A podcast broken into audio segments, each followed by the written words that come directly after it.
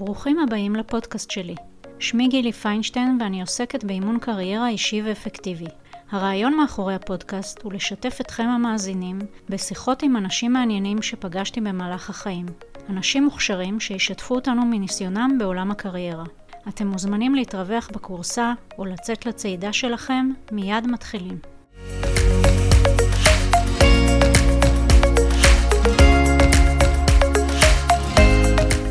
בוקר טוב יונתן ניר. בוקר אור. קודם כל רציתי להגיד לך תודה שהסכמת לקיים את המפגש הזה, שאתה מארח אותי כאן.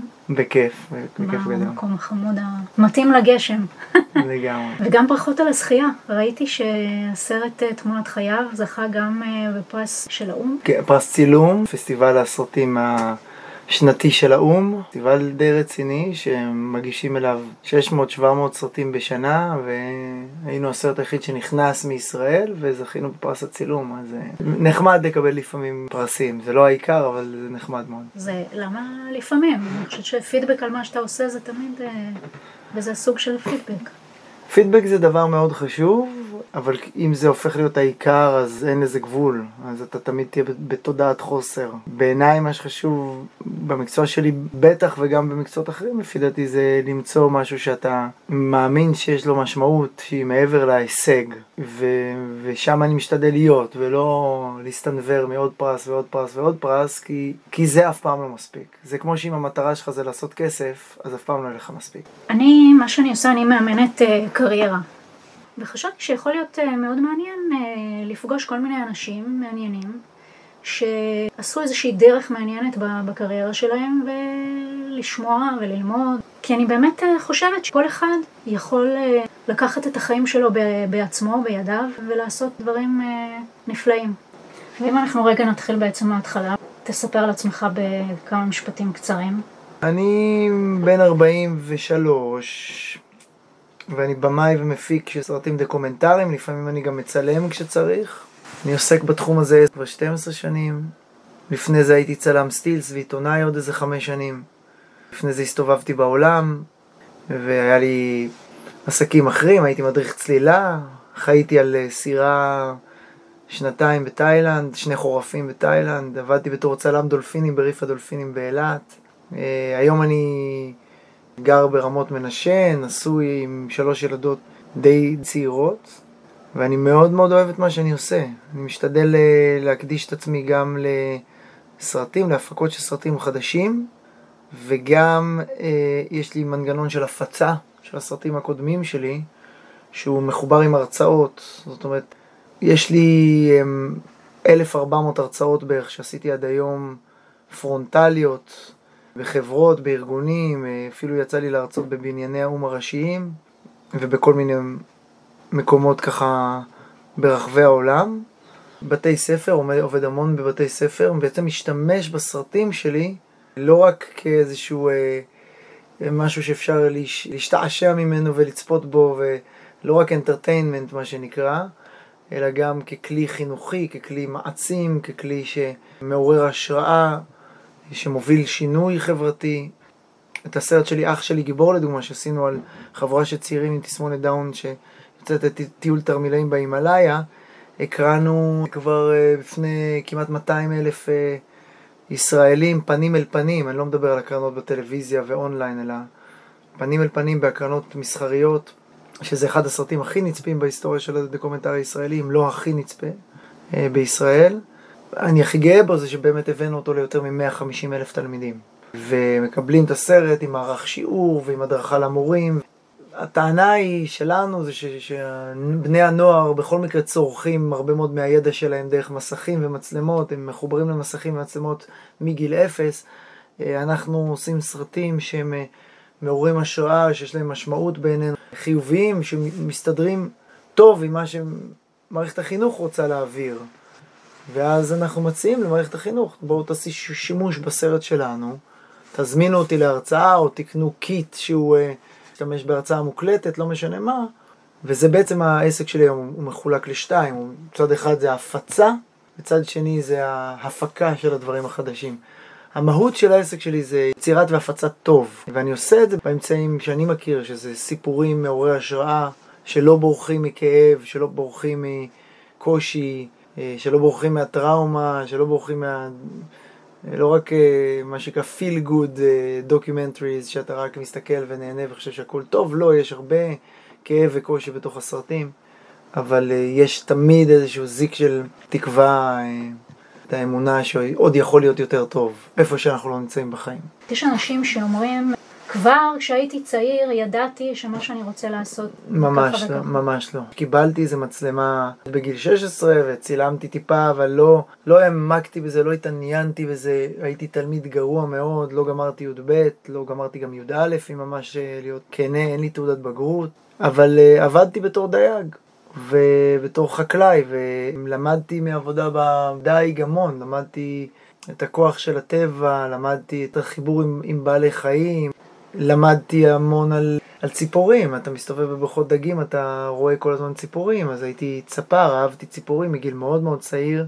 למדתי גם בעבודה ספציפית שם במדגה של קיבוץ הזורע, זה בעצם התמודדות עם אתגרים, אתגרים פיזיים. אתה קם בארבע וחצי בבוקר או חמש בבוקר בגיל 16 ואתה נכנס אה, לתוך רשת של אה, בורים שקופצים לך על הצלעות ו- וקר, אתה לומד אה, להתמודד, להתמודד עם הקושי הזה, לעבוד עם המבוגרים, אנשים שסיימו צבא, אה, רובם אה, יוצאי יחידות אה, מובחרות כאלה שגם הפכו להיות המחנכים שלי בעצם, לא הייתי בבית הספר. ובכל הדבר הזה לא היה לי שום עניין. בצילום או משהו כזה. השנים האלה שעברתי במדגה, וגם אחר כך בצבא, ביחידה ששירתי בה, בדברים שאני עושה היום, כי בעצם אני מתעסק בהפקות באזורי קיצון, הפקות שהן דורשות תכנון מדוקדק בסרט תמונת חייו. יצאנו לצלם משהו שאיש לא הצליח לצלם לפנינו בהיסטוריה. זאת אומרת שרמת החוסר ודאות היא כמעט מוחלטת. צילמנו צלם שצולל עם שלושה דובים ומצלם אותם בסטילס מתחת לפני המים, פנים אל פנים וללא הגנה, כדי להביא את עצמך למצב שאתה מפיק סרט בסדר גודל הזה ובמורכבות, אתה צריך אה, יכולת או ניסיון בעבודה בתנאים מאוד מאוד קשים ומלחיצים ו- והמון המון חוסר ודאות. התמודדות עם המון המון חוסר ודאות. להביא ל- ל- לקוטב הצפוני כמעט שני טון ציוד, תשע טיסות עד שהגענו לשם, שש מצלמות, הפקה סופר מורכבת. זה מצריך ממך הרבה הרבה יכולות שהן קצת מתנגשות אחת עם השנייה. כי מצד אחד אתה צריך להיות סופר מתוכנן, כי אם שכחת בטריה אז אכלת אותה, ומצד שני אתה מגיע לשטח ואתה צריך לדעת כמה אתה קטן וחסר משמעות, וכמה הטבע זה הרבה יותר גדול מאיתנו, וכמה התכנון שלך אין משמעות אמיתית, כי אתה מגיע לשטח והכל משתנה, כל רגע נתון. ואתה צריך להגמיש את עצמך ולזרום ולפעול בצורה הרמונית עם מה שהמציאות מביאה לך. ולא לשפוט אותה, ולא לבקר אותה, ולא לבקר את עצמך ולשפוט את עצמך, וכל הזמן למצוא את נקודת המבט החיובית על הסיטואציה. מה אפשר להוציא ממנה. בכלל לא עבודה טכנית, זה עבודה אה, פנימית, רגשית, רוחנית, שאתה עושה עם עצמך, זו צמיחה אישית שלך יחד עם הסרט. אם אתה לא עושה את התהליכים האלה, יכול להיות שיהיה לך סרט נהדר בסוף, אבל משהו שם לא יעבוד. המטרה שלי זה תמיד לנסות לייצר דברים שהם בהרמוניה, עם האנשים האחרים שאני עובד איתם, עם הטבע ועם המימוש העצמי שלי. נראה לי שמה שכן אה, שינה קצת את המסלול של החיים שלך זה בעצם הפציעה בלבנון. כן. במובן של אה, לעבור מצילום טבע לצילום שהוא יותר דוקומנטרי. כן. תראי, קודם כל לפני הפציעה בלבנון לא התעסקתי בכלל בסרטים, אלא רק התעסקתי בצילום סטילס ובכתיבה, וחייתי מין חיים של צלם נודד כזה. כל פעם לוקח לו איזה משימת צילום כזאת מוזרה. אה, כתבתי סדרה של טרילוגיה של כתבות למוסף הארץ מפפואה גינאה החדשה, ביליתי שם חודשיים. וגם כתבה גדולה מאוד ל-Asian Geographic, שאחרי זה גם זכתה בפרס הכתבה הכי טובה של העשור שלהם, כי היא הייתה באמת מאזור סופר סופר סופר מרוחק, שאנשים פשוט לא הגיעו אליו, הגיעו אליו, אבל לא באופן ש, שאני הצלחתי להגיע אליו. כתבתי מדרום אפריקה וכתבתי מסרי לנקה, זאת אומרת, עשיתי המון המון דברים שכאילו התעסקתי בצרות של אחרים.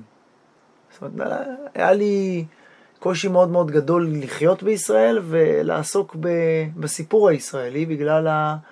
חושב, בדיעבד אני מבין שזה בגלל החוויות uh, המאוד קשות שעברתי בס... ב... ב... בשירות הסדיר, בעיקר החוויות של שכול של חברים. אחרי שעזבתי את ישראל ושבע שנים באמת הסתובבתי בעולם וצילמתי ועבדתי ופה ושם וזה, חזרתי לארץ, קיבלתי עבודה בריף הדולפינים באילת, והתחלתי ככה לתכנן את החזרה שלי לארץ, קניתי דירה באילת, והתחלתי שם לעבוד, וחשבתי שאני אחיה באילת כי זה הכי קרוב לחו"ל שאפשר.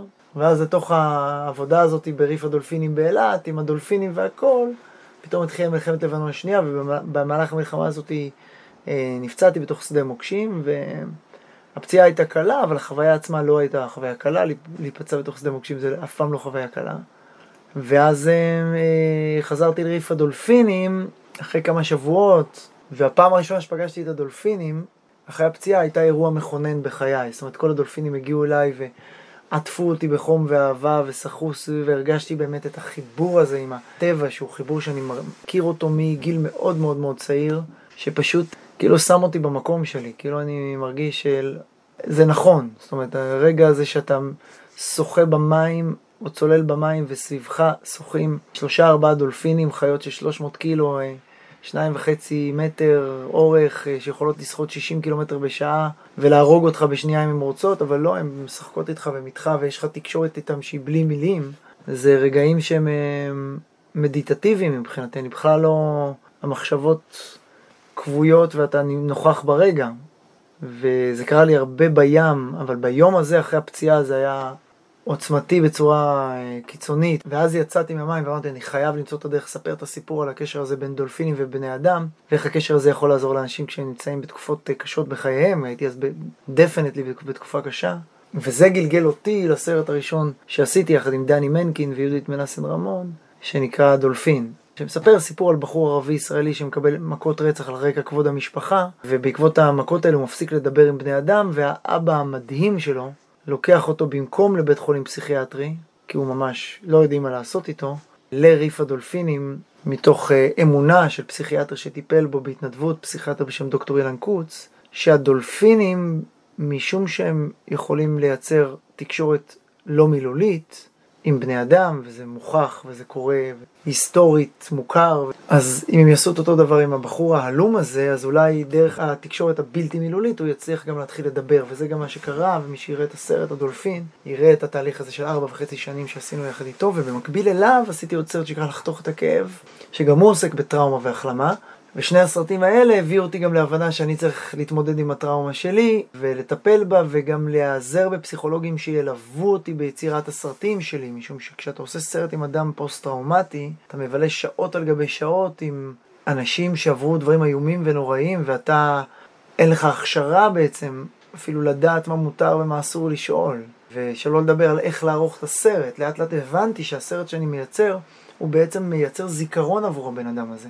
מייצר זהות עבור הבן אדם הזה. הוא לא רק מנציח את המציאות, אלא יש בחירות שאתה עושה בתור במאי, בתור צלם, בתור עורך, בתור מפיק, שמביאות, מייצרות בעצם נרטיב, עם התחלה ואמצע וסוף. הנרטיב הזה הוא נרטיב שלך. פה אחריות עצומה, כי אם אתה מספר את הסיפור לא נכון, או לא נכון מבחינה תרפויטית, יכול להיות מאוד נכון מבחינה דרמטית, כמו שעושים בריאליטי הרבה פעמים, מבחינה תרפויטית הם פוגעים באנשים שהם עובדים איתם. אני אמרתי, אני לא רוצה לפגוע בבן אדם הזה, לא רוצה לפגוע באנשים שאני עובד איתם. אני רוצה למצוא את הדרך לעזור להם עם הסרטים האלה, וזה קירב אותי באמת לתחום שנקרא דוקותרפיה, שיחד עם אה, באמת פסיכולוג בשם יורם בן יהודה, שהוא אבי הרעיון בעולם. איך הכרת את אה, יורם בן יהודה?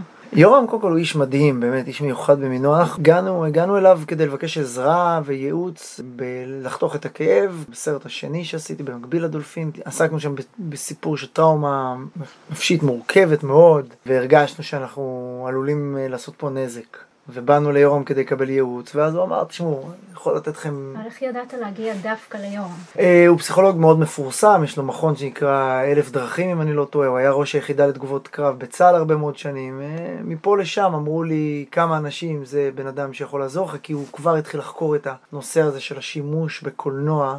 דוקומנטרי כחלק מתהליכים אה, תרפויטיים. הוא עשה כמה דברים לפני כן עם עובדה ודברים יותר טיפוליים פרטניים, אבל כשאני הגעתי אליו, אז הוא אמר לי, תשמע, יש שתי אפשרויות, או שאני מייעץ לך בהתנדבות, בכיף, אבל האפשרות השנייה זה בוא, בוא נעבוד ביחד. אני רוצה לקחת אותך לפרויקטים שאני עושה. תביא את היכולות שלך, אני אביא את היכולות שלי ונעשה משהו ביחד. זה שיתוף פעולה נפלא שבעצם ממשיך כבר יותר מעשר שנים. גם היום? ברמות כאלה ואחרות, זאת אומרת, גם בתמונת חייו הוא נתן לי ייעוץ בכמה מקומות קריטיים שהייתי חייב הכוונה. בכל הסרטים הוא מעורב ברמה כזו או אחרת. מעבר לזה כבר נוצר מערכת יחסים של חברות, וכן, בהחלט איש שאני חייב לו הרבה. אבל איך הגעת לסרטים אחר כך? האם אה, הם בחרו אותך או שאתה בחרת אותם? אם היה איזשהו, איזושהי דרך ש, שסימנת או איך זה קרה? באופן כללי אני די uh, מרגיש שהחיים מובילים אותי, אני, אני מרגיש שכל פעם שאני מנסה לקחת יותר מדי שליטה על החיים אז אני חוטף, כאילו. זה משהו שלמדתי גם בעבודה באמת בטבע, בתנאים uh, קיצוניים, שכשאתה בטוח שאתה on the top of your game, מה שנקרא, ושאתה יודע בדיוק, בדיוק אז אתה חוטף, סתירה, ואני משתדל uh, לזכור, למרות שאני כאילו תסריטאי ובמאי וכל הדברים האלה, בפועל אני די זורם עם מה שהחיים מביאים לי, אבל אני כן שואל את עצמי שאלות, אני שואל את עצמי, כשמגיע אליי פרויקט, היום מגיעים אליי המון פרויקטים שכמובן אני לא מגיע גם לחמישית מהם, כי אי אפשר, אתה יכול לעשות רק כמות מסוימת של סרטים במקביל, אז אני שואל את עצמי מה המשמעות ומה האימפקט, זה, זה שתי השאלות, זאת אומרת, אני פה כדי לנסות לספר בזמן הקצר שיש לי פה על כדור הארץ סיפורים שהם בעלי משמעות, שהם תורמים לאנושות, שהם תורמים לכדור הארץ, שהם מספרים סיפורים מעוררי השראה שעוזרים אולי לאנשים אחרים. זה אף פעם לא במאה אחוז שם, כן? זה, תמיד יש את הקונפליקטים והשאלות האתיות הפנימיות, כן? אתה בא ואתה מצלם סרט על דובי קוטב שצוללים בקנדה הארקטית מתחת למים, ואתה מגיע עם זה למיליוני אנשים, ואתה משפיע מבחינה סביבתית לחיוב, כי אתה מדבר על הנושא של דובי הקוטב והפשרת הקרחונים והכל, אבל אתה באותו הזמן גם מזיק, כי אתה טסת לשם ואתה הבאת לשם ציוד, ואתה צילמת דובים מאוד מקרוב, אז זה לא שאתה כל הזמן במאה אחוז שלמות עם, ה, עם הבחירות שלך. זה לא עובד ככה, אבל אתה שם את הדברים על המאזניים. ואני שואל את עצמי, מה המשמעות עכשיו להקדיש את חיי 4-5 שנים למשהו ספציפי? אז אני תמיד אומר, זה חייב להיות משהו שהוא קרוב, אליי. חייב להיות משהו שאני מזדהה איתו, שאני חושב שהוא נורא חשוב, שאני מוכן לקחת סיכונים פיזיים, כלכליים, נפשיים, אה, משפחתיים, שזה שווה את זה. שדברים לא ילכו לכיוון שווה, אתה צריך לדעת בפנים, בפנים, בפנים, שהלב שלך אומר שזה הדבר הנכון לעשות. וזה, וזה מאתגר, כי, כי זה מבלבל, אנחנו, לפעמים אתה, אתה, אתה לא יודע איפה עובר הגבול בין, ה, בין הרצון שלך לעשות אה, דבר משמעותי לבין האפשרות שלך להידרדר לכיוון של נרקסיזם לדוגמה, כן? כאילו אני בא להציל את העולם או דברים כאלה, לא. אבל אתה כן צריך להיות במקום שאתה יכול לנסח לעצמך מאוד מאוד מאוד בפשטות. למה אני עכשיו מוכן להקדיש את עצמי לפרויקט הזה בכל כוחי, למה זה צריך להיות אני, ולמה אני צריך לספר את הסיפור הזה? אני לא יכול ללכת לעשות סרט על משהו שהוא לא נוגע בי. אני יכול לעשות, לעשות סרט על משהו שהוא, שאני נניח לא עוסק בו ברמה היומיומית, אבל חייב להיות שם משהו, איזה, איזה higher cause כזה, ש, שזה, ש, שהפרויקט מתעסק באיזשהו, באיזשהם ערכים שאני מזדהה איתם, או שאלות שאני שואל את עצמי. זה פחות או יותר הדרך שלי לבחור את הפרויקטים. עשית, הרצית ב-TEDx, איך זה קרה?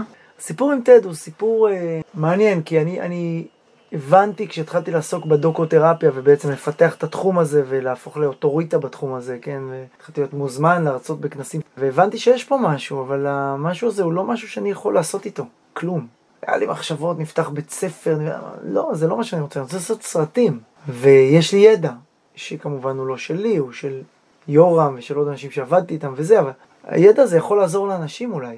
אז בואו נלך ופשוט נשים על השולחן את כל מה שאנחנו יודעים, ושמישהו ייקח את זה משם ויעשה עם זה מה שהוא רוצה. זה אשכרה יכול לעזור לאנשים, הדוקותרפיה, זה עזר לאנשים, ראיתי את זה בעיניים. ושאולי בעוד עשר שנים אנש... פסיכולוגים יעבדו עם חדר עריכה, עם מצלמות, וכמו שיש היום ריפוי באומנות או ריפוי עם בעלי חיים, יהיה גם ריפוי בתוך יצירה של סרטים דוקומנטריים. הכי נכון לעשות את זה, כמובן לעשות את זה לבמה המכובדת של, של TED, ו... והתארגן פה אירוע מדהים של TEDx בסביון. הגשתי אפליקיישן, הגישו כמה מאות, קיבלו אותי.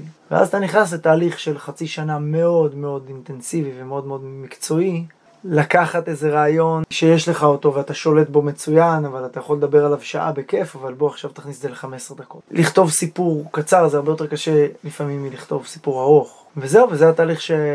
שעברתי יחד עם קבוצה מדהימה של מרצים ומרצות, ואז uh, עליתי לבמה ועשיתי את זה, מאוד מלחיץ, לא קל, אבל uh, עברנו את זה בשלום. תספר לי קצת על מה אתם כן עושים בקורונה. לי זה קשה להגיד, כי אני יודע שיש אנשים שמאוד מאוד סובלים בתקופה הזו, ואני מזדהה עם הסבל הזה, אני מרגיש אותו. אבל הקורונה לי עשתה הרבה דברים טובים. קודם כל היא הורידה אותי מה... מכביש 6, שחייתי בכביש 6 כמה שנים.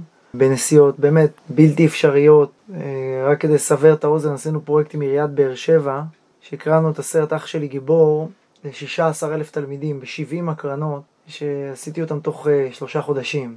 פשוט הייתי חי פה על, על הכביש הזה וישן שם בבאר שבע אצל חברים, אז מאוד מאוד מאוד uh, מורכב לחיות חיים כאלה ומשפחה והכל, והגיעה הקורונה ובעצם הכריחה אותנו להפסיק לעשות הקרנות פרונטליות והרצאות פרונטליות, והקמנו מערך דיגיטלי שמאפשר לנו לפגוש את הקהל. אנחנו עובדים בטכניקה די מעניינת, אנחנו לא, לא גובים כסף, אלא מאפשרים לאנשים לתרום כמה שהם רוצים. אנשים יכולים לצפות בסרטים, ואחר כך אה, לראות אותי בזום, ואם הם רוצים, הם משלמים כמה שהם רוצים. זה דרך אגב אה, אה, מבוסס על משהו שראיתי בעיניים שלי בהוואי, גרתי חצי שנה בהוואי, במאווי, ויש שם את האננס הכי טוב בעולם, ואתה מגיע בנסיעות לכל מיני חורים באי, ויש שם איזה מין דוכן קטן שכתוב עליו, יש עליו מלא אננסים כאלה, ענקיים, כתוב עליהם The best pineapple in Maui, pay as much as you like. ויש קופסה כזאת קטנה ואתה שם דולר, עשרה דולר, מאה דולר, כמה שבא לך, ולוקח כמה שבא לך. על הרעיון הזה פתחנו את, ה... את הקרנות הפתוחות האלה, וזה נורא נורא כיף. זה... וזה מה שאנחנו עושים בחצי שנה האחרונה. מעבר לזה אני עושה הקרנות אה, מוסדיות, מה שנקרא בזום, זאת אומרת ארגונים, חברות הייטק, עמותות, בתי ספר, עוד שתי הרצאות בערבים, שמה שנקרא הקרנות פתוחות, ואנחנו מתחילים גם לשווק קיטים, שבהם כאילו אנחנו מאפשרים לבתי ספר לרכוש קיט שבו הם מקבלים את הסרט ואת, ה, ואת ההרצאה המוקלטת שלי, או Q&A מוקלט, אני עונה על שאלות מוקלטות. ובימים אלה, בחודשים הקרובים, אנחנו מעתיקים גם את הפורמט הזה לחו"ל, כי הוא מאוד מאוד מצליח בארץ, והבנו שבעצם, אם דיברת קודם על עבודה גלובלית, אין פה אה, גבולות. זה שזה מין מכונת הפצה דיגיטלית שאנחנו פיתחנו, והיא עובדת, והרעיון הוא מבחינתי זה לפנות כמה שיותר זמן מבחינתי ליצור דברים חדשים. יצירה של דברים חדשים דורשת זמן. אתה לא יכול ליצור דברים חדשים מתוך מקום של לחץ ועומס. דברים חדשים אתה יכול ליצור רק מתוך איזה שקט פנימי. אתה צריך לייצר את השקט הזה.